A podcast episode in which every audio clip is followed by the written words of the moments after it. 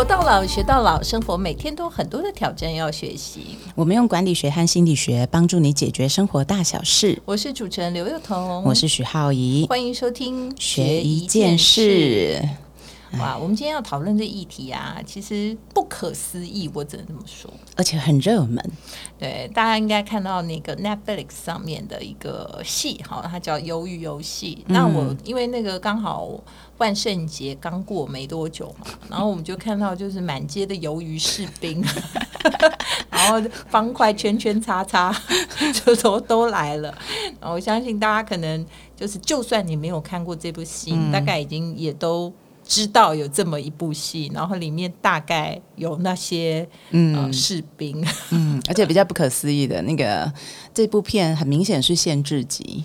但是国中以下全部都看过，而且听过，所有的幼稚园小孩都在当鱿鱼士兵。对，而且他们还买了很多周边。听说今年园游会攻占了大家的摊位啊！我们家就好几先跟大家说一下什么是鱿鱼游戏好了哈，就是说鱿鱼游戏呢，它是 Netflix 呢，就是原创的，原创的，所以是他支持来制作的哈。然后呢，但是它呢已经成为了，它是一个韩国片，就是韩国的连续剧。然后，但是呢，它已经成为了 Netflix 有史以来最受欢迎的、最多人看的一个个剧集。嗯，然后据呃 Netflix 内部的那个呃一个统计数据是这样说的，就是说它已经为 Netflix 创造了九十亿美金的这个等于效益哈。嗯，但是呢，他大概只花了。哎，是多少钱？就是九九十亿美金还是九亿美金啊？九十亿美金，我记得可以，我们再查一下。但他可能花的钱就是大概呃两千七百万美金吧，是不是？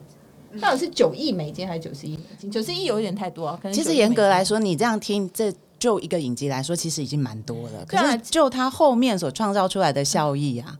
真的是比例上是，好像是两千七百万美金啊，好，两千七百万美金的成本，嗯，好，但是后来是大概有四十五倍以上的收益，所以可能是九亿美金吧，可能不是九十亿，九亿吧。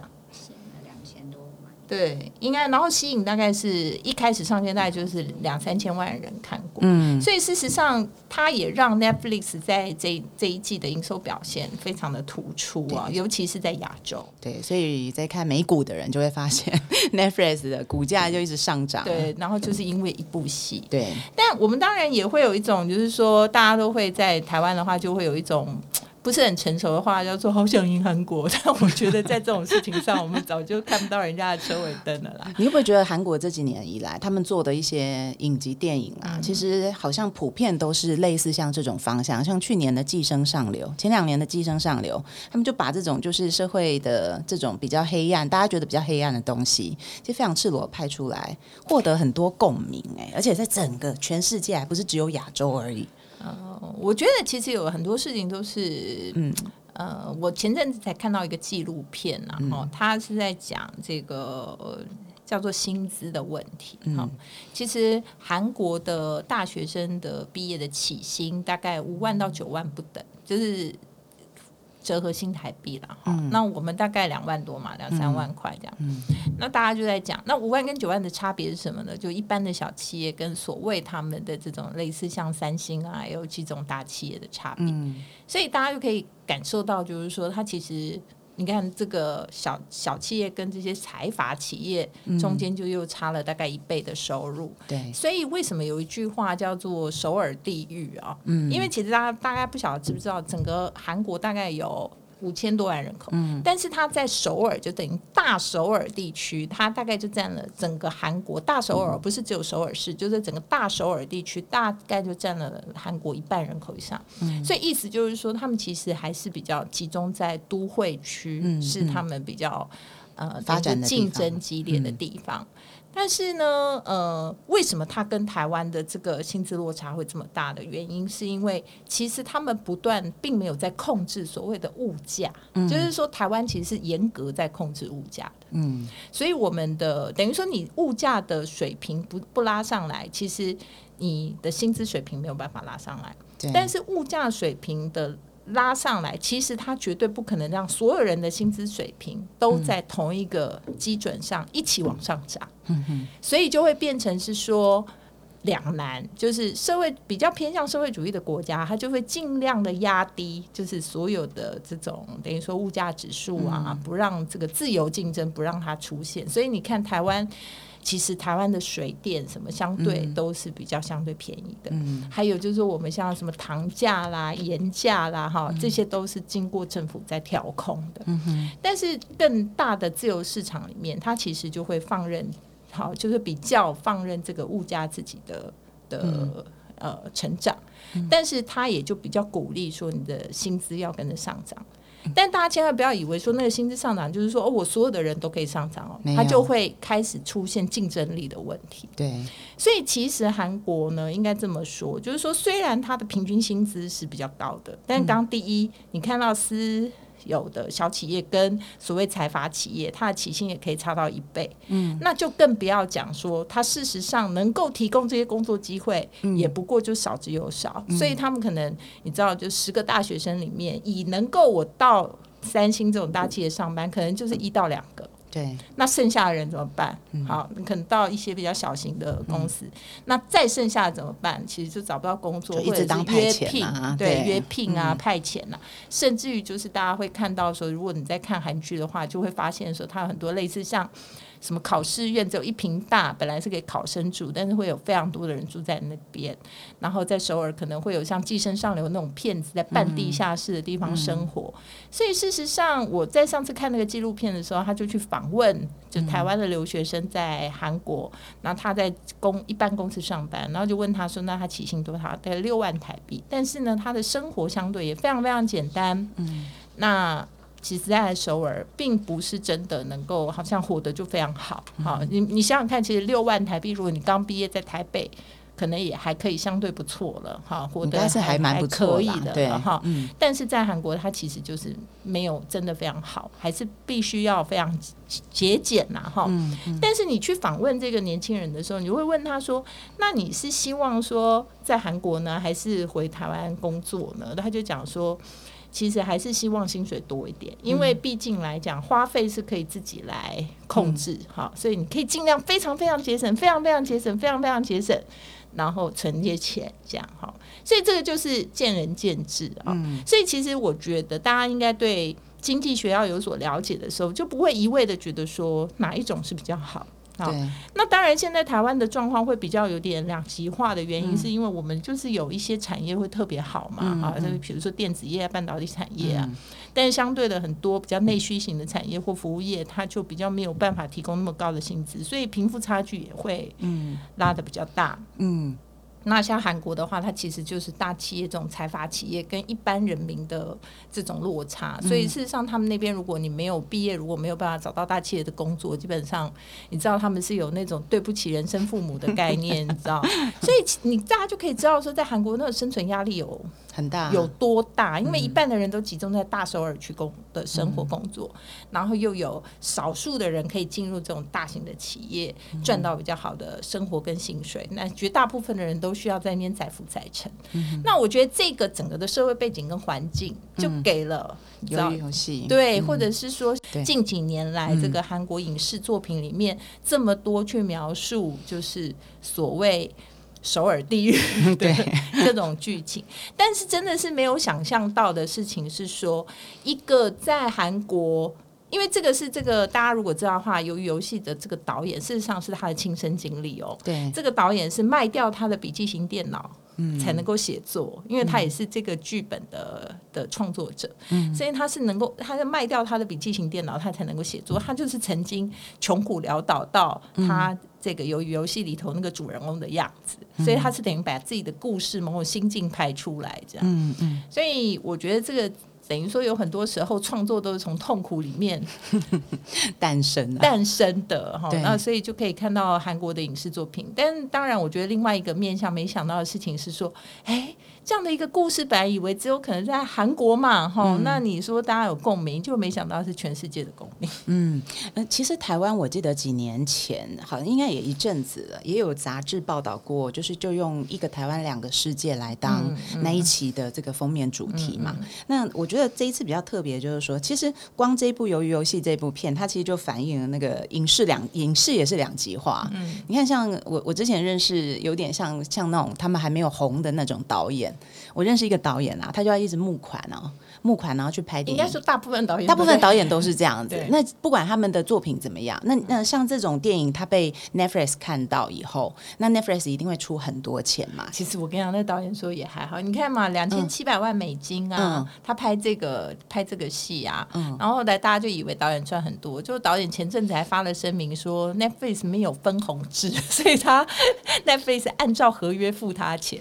导导演真的赚不多啦。那但我我之前就像这种导演就很多。我之前遇到一个那个导演，他就说啊，他筹不到钱，可是他真的很想拍片，那就回去当黑道好。嗯，就是说，那他知道怎么弄钱，就是再回去，就是再再当当一下黑道哦，才能够去把这个钱拿出来。别的行业来对对来补这个东西。那你就会发现说，哎，其实就是为什么这部片它会让这么多人其实有很多的感受。我我包括说我在看小学生他们，呃，为什么大家也都这么迷这个游游戏的周边，而且他们对剧情其实都蛮清楚的。我觉得在我这个年，在我们这个年代，你其实很深刻的可以看到，这个竞争不是只有在成人身上发生，小孩子也小孩子都感受到了，到世界的竞争。对，而且听说通膨之后，这个问题就会变得更加更加的严重。对，所以其实这个戏它真的，我觉得 Netflix 爆红还有几个原因。其实现在当然就是说全球的贫穷问题都很严重哈。那因为每一次只要去经过，好像类似说大家讲的啊，哈，什么金融危机啊，哈，那这次 COVID nineteen 啊，哈，这种全世界的传染病，大家觉得好像是说，呃，各个国家开始印钞票救市啊，或救经济啊，很可惜的就是，就几次的这种。呃，世界级的灾难或世界级的变动，哈，每经过一次，其实大家都会发现，就财富又往少数的人手上集中。嗯，因为这些人他，你要承载这种变异的压力。是比较大的，好，就是说，当大家发生事情的时候，其实比较口袋比较深的人，他活得比较好，好。那当这个有很多振兴的计划，或者是各个国家的政府开始印钞票，或者是股市很好，或者什么之类的，那这些有资产、口袋比较深的人，他又可以逢低。再去做很多这个资产上的增值，嗯，但反而相较于就是说你每天汲汲营营需要靠你每天劳力付出然后换生活的人，可能你就在这种灾难或者全世界的这种景气的轮替下面，你又会遭遇到另外一波的挫折，嗯，所以其实这种贫富的差距，我觉得也是 Netflix 这部片呢，就由游戏为什么可以爆红的原因。对，但其实讲了这么多深刻这种大家可能听不下去，说啊，这这个这。心理负担很大的这种贫富差距什么？我觉得啦，哈，我在自己看这部片的时候，我觉得是说，它有一个很大，就是说，它所有的美学是非常直觉的、直观的。嗯，因为其实这种生存游戏的电影也不是只有他们第一个，饥饿游戏啊，对，超多的。但我觉得以前的这一类的东西呢，它拍的比较深，嗯，就是说你要好像喜欢侦探剧啊，然后喜欢这种比较推理性的啊，哈，然后那个整个的美学表现也都是比较比较比较沉闷的，我觉得是比较手法上是比较灰色的，嗯，但是你看他这一次的这整个所有的衣服是绿的，然后士兵是红的，就是他所有的都非常非常的直接明确，而且其实你知道。铜腕这种东西啊，就是这种美学表现，就是一个大老少通吃的概念，所以它是有一点动漫感的，你知道吗？就是整整个戏是有点动漫感的。嗯，那那种感情虽然描述的说，我们觉得说它的议题描述很大，但是事实上在戏里面那个所谓描述的成分，其实是就是等于说它的故事结构是很简很简单的，对，就是他想要传达的意念是很简单的，对，所以我觉得就是。坦白说，我觉得浅显易懂，再加上用色跟这种你知道老少咸宜，然后有点动漫感的东西，我觉得真的是打中了所有人的胃口。嗯，所以呢，不知道大家到到底是看了这一部片没有哈？不管有看还是没看呢，我们就有看的也一起来复习一下。我们稍微来跟大家回顾一下这个剧情啊，因为刚讲的就是大家可以知道，这个鱿鱼游戏它其实就是用一个就是呃，可能对某一些国家来说是可能未来会发生的那种社会的景况。嗯，那可能就是在很多人的心里面，可能这种事情早就已经在我们的社会当中发生，所以它是用射精的背景，而且是非常符合现代的去串成的一个非常贫困的生活里面的人们。然后他们在街上遇到了一段奇幻之旅。对，简单来说就是这样。其实就是欠很多钱啦。对。然后能够被找去玩游戏的人，他其实就是在这社会上已经走投无路了。对。好，欠下巨债了。对。那他呢？唯一的可能生存的方法，就是说透过游戏，就递给他一张名片，说要不要来玩游戏。然后一张来玩游戏呢？其实。呃，真正后面揭晓，反正就是一个富人的一种，嗯，你知道，就是他们就是富人娱乐的，对，富人娱乐的竞技看摔跤的概念，对对，看摔跤的概念啊，嗯，然后有阶级的，好，那那这些人因为他没有选择嘛，所以他只能在这里玩，但是呢，他可能好像故意假装，哈，富人都会把一些游戏好像假装设计的很公平，对，但事实上穷人，你知道，就是富人所谓设计的很公平。但是穷人要付出的可能是他唯一剩下的东西，就是他的性命。对对，所以其实我觉得啦，应该说设计的很简单，但其实概念还蛮残酷的。对，它就是五游戏五个五个关卡嘛，对，就五个关卡，然后每一个关卡，而且导演就要死掉，导演也蛮那个有趣的，就故意拿那种就是很童玩的，还有打弹珠，对，而且最重要的这些东西对于很多。国家来讲，倒是都还蛮熟悉。有些当然大家不是很了解了，但是因为就算不了解的那个游戏本身，它也浅显易懂。对，所以其实就是在这个游戏关卡上，我觉得设计的是是很很好。那我觉得在这里面啊，我再次看的时候，我我我想到一个跟他完全没有关系的什么故事，但是我就觉得说，他这种影视作品成功或者这种。东西成功都有它的异曲同工之妙，嗯，就是大家有没有看过很多 Pixar 的作品？就皮克斯作品，哦哦，有有有哈，就是什么。呃，我印象比较喜欢的，我个人就《海底总动员》呐，哦，《怪兽电力公司》那很久了呢，很很久哈，但我个人很喜欢，因为其实那个尼莫，大家如果有看《海底总动员》，很红的小丑鱼，对对，小丑鱼，他就在讲那个父子之间的情感，然后再讲那个小尼莫啊，他必须要横跨海洋哈，去寻找他的父亲，然后就是一段勇气，怎么样从在依偎在。爸爸妈妈身边，到你知道突破万难，能够自己坚强站起来，成为一个独立的尼莫，这样哈。嗯那你看到他整个故事就只有这样子而已。对。但是他包装了一个海底的世界，嗯，然后一个世界观去讲一个这么简单的概念，探险啊，寻亲啊，对对对对对，其他都是手法哈。其实他真正描述的故事只有这个。嗯。那另外一个，我才也很喜欢，就怪兽电力公司。那怪兽电力公司，如果大家没有看过，真的要去看，因为我觉得那个是我。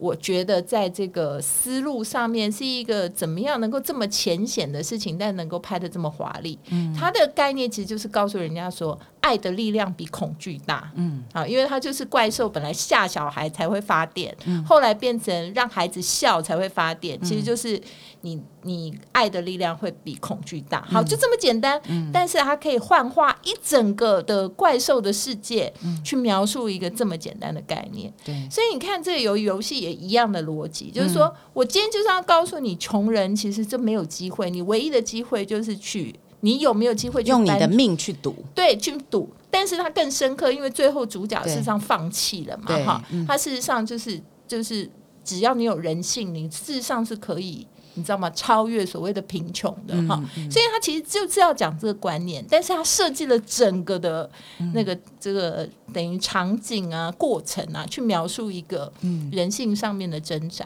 嗯，所以我觉得这都有异曲同工之妙，就是说有很多像写故事的人啊，或者是做做这种影视作品的人，可能常常内心都很澎湃，你知道吗？要讲的东西实在太多了，多到有时候其实。别人不能理解，就是只有你的世界观可以理解。那不是说那样就不一定会说是个不好的作品。嗯，但是我觉得有时候真的有点沉重，或者有点复杂到，其实大部分的人没有办法有那么大的共鸣，但反而是这种就是概念很清晰简单，但是它的手法却非常华丽，这种作品其实多半都会受到很多。市场的回响，嗯，就是我我觉得它其实里头有蛮多人性的议题啊。我我前阵听很多人说，就是那个 COVID nineteen 来了以后呢，就是大家有一个感觉是，好像就是本来拥有很多东西，可是后来呢，突然什么都没有了。那这部片其实就是在探讨说，嗯，人如果你什么都没有了的时候，你遇到某一些状况，你会怎么做选择？对，所以我觉得它其实里面每一关呢，因为它其实是一群人，严格来说没有那种。其实他演员不是特别挑那种偶像的那种，都不是好看啊，或是什么的那种，就是都是那种很。其实有的还真的很粗犷啊，就是那个很很直接，然后跟对 大还有很多大神，对，然后跟瘦弱真的是呃不是那种美女的那种，弱不禁风，对对。然后他其实很有趣，就是你今天要进去玩游戏，你就要有同伴嘛。通常玩游戏的时候，你就要有人就是跟你一起，可是也有一些人会是你的敌人。对他就在挑战人性里面，就是每一种你要抉择的时候，你会做什么？善与恶的争争夺。对，那所以你你可能进去的时候，你会突然看到，哎，有一个以前就认识的人，那你本来以为他很成功，嗯，可是你进去以后才发现，哦，原来他也不怎么样，也跟我一样就落到这里来了。对 那就是比较值得信任，还是我在里头去找一个全新的人？对，然后两个人可以一起打怪这样，而且他其实每一个游戏，他在开始之前，他都不会先告诉你游戏内容是什么，所以你都要自己去猜说那接下来是什么。对你就是还要你知道吗？就是说这个东西叫做，其实，在我们现实社会里头，就是叫做资讯落差。对，对不对？它里头也有演这些，就是说你如果能够预先得到资讯，就像人家觉得哦，股票如果你有内线交易，你就会先赚钱。好，那在那个游戏里，就是如果你有内线交易，对，你知道下一次要玩什什么游戏，你就会选择比较有利的方式，你可能就可以保住一条命。嗯嗯，因为玩不好，你就会死。对对对，所以其实我觉得在那里面，他的的确，我觉得整个的不管是拍摄的手法也好，或者想要表达的意向也好，其实我真的觉得拿捏的是真的蛮厉害。如果从管理学的角度上面来看，我们管理学常常会讲三件事，就时机、方向、程度啊。对，时机就是什么 timing 做什么事情。嗯，好，那。就是说，你 timing 就等于说，哦，全球都在这种有通膨压力，或者是呃贫富这种差距越来越大，然后大家都在焦虑，说我是不是会成为那种贫穷线下的人，甚至很多人已经成为贫穷线下的人。嗯，所以他对这种议题，他会觉得非常的感同身受。嗯，然后第二就是说方向，方向的话就是说，你看他找的都是人性那种最。最挣扎的点就是说，你你要怎么样对待你的好朋友，嗯，对不对？哈，那当跟自己的利益相冲突的时候，你是这牺牲自己还是牺牲朋友，对不对？哈，然后当你如果真的没有钱、走投无路的时候，你会不会愿意放弃尊严，然后去求取金钱？这样，所以就是方向上，他就是都找了那些你知道吗？最争议性的东西集合在一起，嗯，但其实实际方向。有的时候还比较容易判断，尤其是说，你说哦，时机什么 timing 要干嘛？可能大家都知道双十一可能就要促销，好，那什么周年庆可能就要促销，时机是比较容易知道。那方向的话，有的时候也蛮容易找的，就是大家都这样做，你可能往那地方做也没有很大的差别，或者说也应该八九不离十。嗯，但是呢，最后就是看功力了，就是有时候程度，就是说，你知道有的东西就是讲多了。你本来做的是对的，就错了。嗯，弄少了，你做的就没效益。所以其实我觉得，在管理学上，常常就是实际方向程度。嗯对，你的确在对的时间做了还不错的事情，但是因为你做的方式跟你下的那个剂量，还有你的你知道能耐不一样，你做出来的程度，就人家讲的差一点，差很多。嗯啊，所以我就常常跟人家讲说。看什么最明显？就是为什么说很多时候台上那个十分钟，台下十年功，或台上三分钟，台下十年功，很多事情你人生的累积是没有办法照进的。为什么？因为时机很容易别人告诉你，方向也别人可以帮你调整，但是程度就是你自己用力的大小，那要靠你自己。度量。对你，你你你那个失利的角度，就是你没有办法做到，你就是没有办法做到。嗯，他没有办法骗人。嗯，所以有时候真的急不来，你也不用，就是你知道，就是没有办法去掌握。所以这个事情就是一种。一种过程就是修炼。嗯，那心理学来看，我觉得这一部片，我我记得我们前几次有在谈这个人生怎么做选择。对，我觉得蛮适合有选择障碍的朋友来看。对，因为我们之前其实也有跟大家分享嘛，其实某种程度我们有时候很难做选择，它可能是因为我们怕选错路，然后选错了以后，我可能能不能去承担得起责任？我记得你之前有提到能不能承担得起责任嘛？可是当人变得很赤裸，就是你什么都没有的时候，这部片里面很多地方都是这个样子。你怎么做选择？你怎么选择？而且我我没有任何资讯，然后我就要盲盲选。嗯，盲对，就像我们从来不知道选 A Z 还对，选 B N T 还对，那是一样的概念哦。那呃，我我记得它里面有好几幕，有一幕我真的印象很深，他们就是在选那个序号。就是有一关，就是说你你他他从一到可能到三很多个对二三人形的那个，对对对，就是你自己必须先选，说你要从一号选到三十号，你要选哪一号，你就是带在身上的那个衣服，你你就等于你的排序，对对对。那大家大概都能够。猜得到，就是反正就是玩游戏的排序，对对。然后所有的人，大部分人都去选十四、十五、十六，就中间的那种。如果是我，我也会选中间，太可怕了。就是说，你会觉得说选后面，万一前面怎么样，对，不知道是发生最后有点危险。那第一个的话，也不愿敢不敢去尝试，所以大家就都会选中间。对，然后那你就会发现，呃，心理学有一句话叫做“选择越多，不一定会越越幸福”。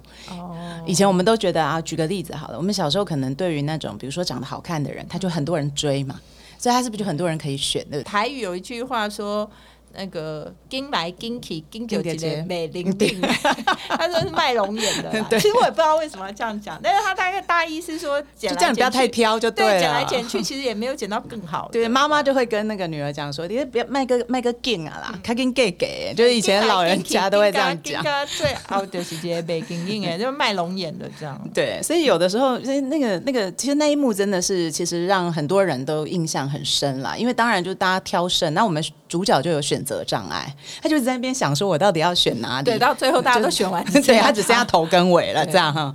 所以有的时候，呃，你在这部片里面就会看到，有的时候我们很想好好做选择，但事实上，我们真的是很难去掌控人生当中的各种元素。对，所以就会发现它里面的选择是什么。就是说，事实上，他那个拔河那一幕有没有？嗯大家也会觉得说他们完蛋了，嗯然后死定了，对不对？他们那一对完全老弱妇孺，因为他们要拔河。对，拔河就是你一定都要强壮的嘛，男性嘛在一起，然后他们那一对就全部都老弱妇孺。结果后来发现，原来技巧也可以战胜一切。是，所以就是说，他这个这个戏里头，其实给我们很多启发啦。就是尤其在选择这件事情上面，就是说，如果你手上拿的牌不好。先天拿的牌不好，你千万不要放弃，有机会的。对对对，你只要有技巧、有方法，你还是有可能拿烂牌也可以，就是赢，就是有一个赢的局面。然后你就算一开始拿的是好牌，你如果说没有好好去经营，嗯，然后就是很容易放弃，你其实拿好牌没有用。嗯，所以这样讲起来，你会觉得我们其实大家也都在玩鱿鱼游戏。那我们这个世界外围可能有一个 更大的人在看我们 对，没错，戏这样子哦，也有可能，因为我们真的也是对，搞不好外星人是在看我们，对，每一步也是正在一个就是被人家观看的程度这样。对，所以其实看了这部片，一方面你觉得其实很呃写实，很有共鸣以外，其实有的时候你会发现，其实人生就这样。对，也也也是啦。所以我说真的，我觉得有时候哈，作品做到。最最极致的时候，事实上真的是蛮蛮通俗易懂的，但是它其实又可以带来很多不同的反省的层面。对，有的时候多看几次，搞不好你放不下就放下了。对，放下了就 放下了，好不好？好好。每周一晚上八点，欢迎大家在 s o n on Spotify、KKBox 各大 Podcast 平台收听我们的节目，也欢迎大家在 Facebook、Instagram 追踪学一件事。如果有任何想要我们讨论的议题，也欢迎留言哦。我们下次见，拜拜。